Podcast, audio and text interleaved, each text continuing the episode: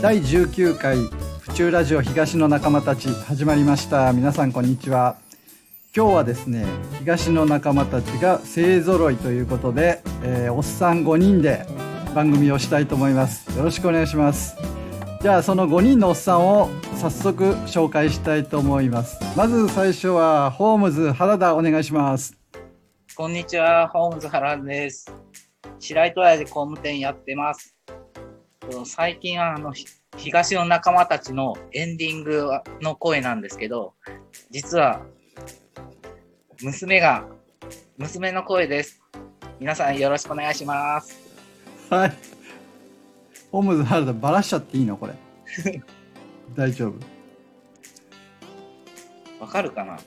はい、皆さんこの番組を最後まで聞いてください。最後ホームズ原田の娘さんの声が聞けます。はい、それでは続いてニュースペーパーの長代、お願いします。皆さんこんにちは、ニュースペーパー長代です。妻1人、子供4人、46歳、新聞屋さんです。消防団もやってます。はい、ありがとうございます。そしたら次はバーバー岡田、お願いします。はい、バーバー岡田です。妻1人、双子1組、毎月ランニング120キロを日課にしているバーバー岡田です。よろしくお願いします。はい、ありがとうございます。そしてしんがり、最後はブレット荻原、お願いします。はい、ブレット荻原です。朝日町でパン屋やってます。妻1人、子供3人のパパやってます。今日はよろしくお願いします。ありがとうございます。よかった、妻2人っていう人になって、はい、みんな健全に生きております。はい、それでは私妻1人イーストコバです。子供いるけどみんな独立しました。はい、妻と2人で頑張っております。おっさんです。はい、それじゃあですね、本題に入りましょう。もう私たちの紹介はどうでもいいや。この番組はですね、ちょっと振り返ってみると、いろんな人に出てもらったんですけど、やはり地域のね人たちが出てるっていう特徴があって、でその中でも地域の人たち同士がつながって新しいことをやっていこうというねことを進めている人たちもいます。でその中でも今日紹介してみたい人がいて、それは今日この番組にいる、ブレット荻原パン屋さん、そしてゲストに出てくれた鈴野屋さんね、この2人が新しく何かを始めようということをやってるらしいので、ちょっとブレットに紹介してもらいたいと思っています。ブレットお願いします。はい。今ですね、鈴野屋さんの、鈴木社長と一緒にですね、連絡を取り合って、でうちの、ハンバーガーで使ってるバンズのパンなんですけど、そちらを、鈴野屋さんに、納品して、 それを使って、鈴野屋さんの美味しいお肉を挟んでハンバーガーとしてなんか売るみたいですよ。お、なるほど、はい、ブレットが作ったパンを鈴野屋さんに持ち込んでるんですか。そうです、はい。いろんな大きさのパンを今サンプルとして試作用で出してるんですけど、それをいろいろ試してもらって、で、近々美味しいハンバーガーが出来上がるらしいです。おお、それはすごいですね。その鈴野屋さんも自分のところで、何を作るんだろう、ハンバーガーつくねみたいなものになるのかな。そうですね、まだちょっと確実ではないんですけど、レディース用に女性向けのハンバーガー、ヘルシーな感じの、多分鶏肉のミンチとかそういったものでパテを作ると思うんですけど、そういったものを挟んで、提供するっていうことまでは聞いていますけど。なるほど、素晴らしいですね。鈴野屋さんは警察学校の前にあって、いや、そこも朝日町ですかね。そうですね、あそこも朝日町ですかね。ブレットも朝日町で同じ道路沿いにあるっていうことで、本当に近いところのお店同士が組んで新しい商品をお客さんに出していこうということなんですね。はい。楽しみですね。そうですね、本当楽しみにしてください。本当鈴木社長が熱心に作ってますんで、今試作してますんで、皆さんご期待ください。はい。ちなみにこのバーガーの名前っていうのはもう決まってたりするんですか？どうなんですかね。レディース向けなんでレディースセットっていう感じになるとは思うんですけど、東の仲間バーガーみたいな名前がつけばいいなと思っています。お、なるほど、いいですね。東の仲間バーガー、勝手に決めちゃいますか。なんかニュースペーパーが何か言いたそうです。名前としてスズメのビバン。はい。カットですかね。カット。今のカット。ニュースペーパーが滑りました。珍しいですね。はい。というわけで、この話題は終了したいと思います。すごいな、締め方が。そして、そうだ、ブレットありがとうございました。はい、ありがとうございます。引き続き何か変わりがあったら教えてください。はい、また報告します。はい。それからこの番組振り返ってみると、やはり大きい話題というか長くやっていたのマルチスポーツというねテーマを扱っていましたね。これは、バーバー岡田がかなりやってくれたんですけど、バーバーどうですか、その後の動きありましたら教えてください。はい、マルチスポーツの方は、過去にこう東の仲間に出ていただいた帝京大学の大山さんと南博バスケの島さんにアドバイスをしながらマルチスポーツをやり始めたみたいなところで今動いてるところで、そこで南博バスケがそういうマルチスポーツっていうのを取り入れるっていうのをやり始めたところで、あとプラスアルファな日本女子体育大の長野さんの息子さんとか、あとうちの双子たちも、この間体験にも行かせていただいて、とりあえずまだバスケだったんですけど、今後なんかドッジボールとかバドミントンとかそういうのも入れながらバスケ以外のことも入れていこうっていうのをやり始めるところですかね、とりあえずは。随分大勢の人がまた関わり始めてるみたいですね。そうです。東の仲間に出ていただいた方々が、コラボ、さっきの角屋さんの話じゃないですけど、こうやってコラボして、そういう人たちがこういうふうに協力しながら、地域の子どもたちのために、こういうマルチスポーツっていうのを進めていこうっていうのを、南博のバスケの島さんが率先してこうやってくれてるので、これがなんか地域活性にもつながるのかなっていうのを今は感じてますね。いいですね。そうやって実践してくれる人がいるっていうのがね、なかなか嬉しいですよね。そうです。やっぱりやろうとしても、固定観念じゃないですけど、やっぱ今までやってきた流れとか歴史があるので、なかなかこう変える勇気ってすごい難しいと思うんですけど、でちょうど南博の体育館がやっぱちょっと体育館の工事が入っちゃうみたいで、バスケなんですけどちょっと体育館が今使えない状態になってるみたいで、緊急事態もあったんですけど、そこで別のとこの学校のタグラグビーのコーチが一緒にバスケと練習してもいいよってことを言ってくれてるので、バスケなんだけどタグラグビーの練習に参加するっていうのがマルチスポーツの第一歩になるのかなっていうのを今感じてますね。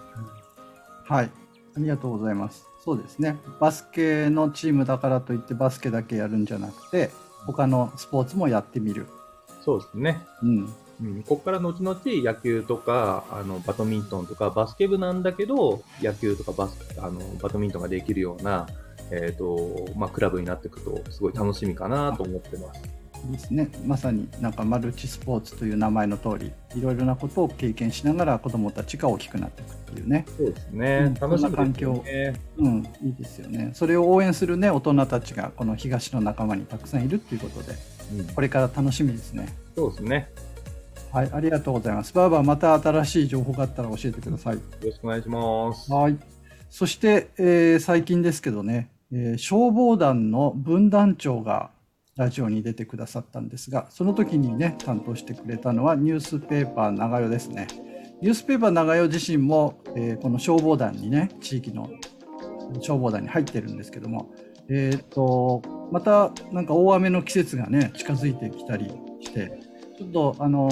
危ない目に遭うんじゃないかななんて思ったりするんですけど、消防団のニュースペーパーから何か皆さんにお話あればお願いしたいんですけど、どうでしょう。そうですね、やっぱこの時期になって思い出されるのが2年前のあの台風19号、あの時まさかって思いましたけど、多摩川が氾濫するかもしれないということで、避難勧告が出されたんですよね。で、あの時僕ら消防団は実は避難してくださいって広報活動とか、あとは結構びっくりしたのが避難先の、4小とか白糸台小学校の、場所はわからないということでやっぱ迷ってる高齢者の方が結構いたんですよね、はい、なので2年前のことがあるんで、もうある程度そういう避難場所は分かってるとは思うんですけど、もしご家族で川の近くに住んでる方がいらっしゃるんだったら、やはり事前に避難場所はチェックしておいた方がいいかなと。あともう一つはですね、やっぱり今までなかったってことで、避難エリアに住んでるんだけれども、マンションの2階とか3階とか高いところに住んでるから大丈夫だろうということで避難されなかった方がいらっしゃるんですよね、はい、ただですね、これ万が一本当に氾濫して、増水した場合にしばらくマンションから出れないとかっていう風になってしまうので、やはりもし避難勧告が出たら、早めにやっぱそういう方も避難してほしいなってその時思いましたね。なるほど、高いところだと大丈夫かなと思うけれども孤立したり、要は閉じ込められるというのか、動けなくなっちゃうってことですね。そうなんですよね。それは怖いですね。命は助かったと思ってもそこに閉じ込められるというか孤立してしまうと、しばらくの間出られないっていうのはこれはまた困ったことになりますね。そうですね。またね、台風の季節とかね大雨の季節になるわけなんで、皆さんね今のニュースペーパーのお話を思い出してもらって、各自避難の点検とかね、自分はどうしたらいいのかっていうのをね考えてみたらいいかなと思います。はい、いい話ありがとうございました。はい。で、台風の話といえばホームズは工務店なのでちょっと話聞いてみようかなと思うんですけど、ホームズ原田どうですかね、こういう季節になるとやっぱりそういう話が出てきますか。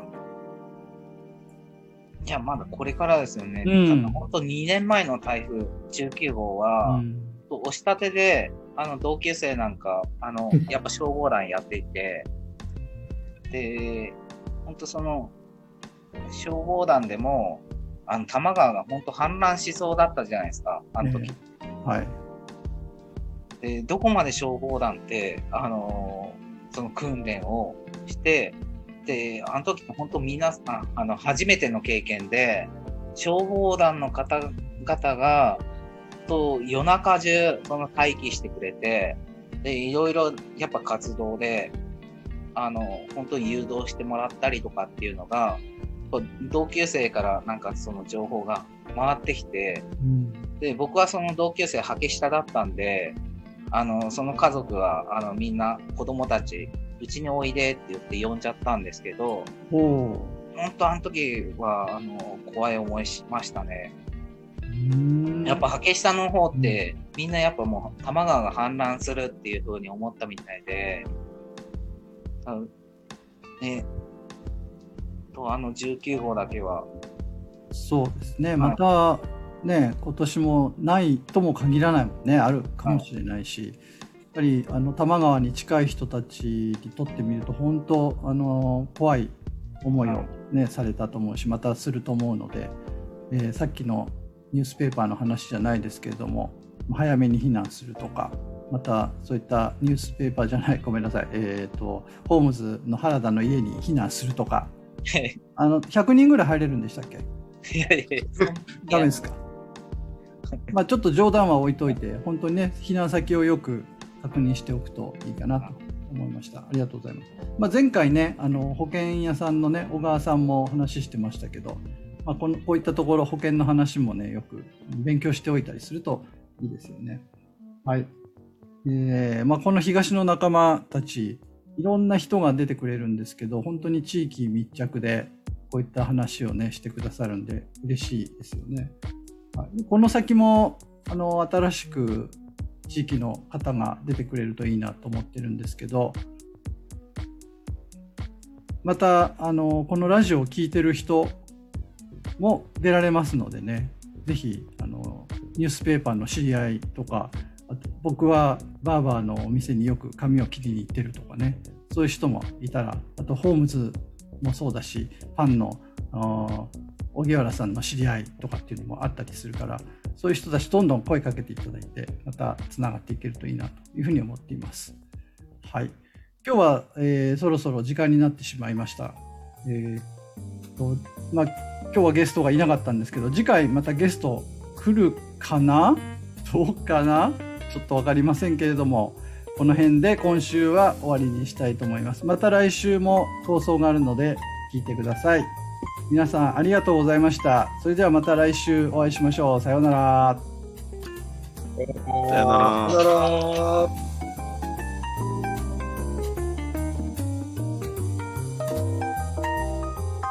この番組は原田工務店ユーカリホーム、バーバーめざみ、読売センター府中第一、ブーランジェリーテールビバンの協賛でお送りしました。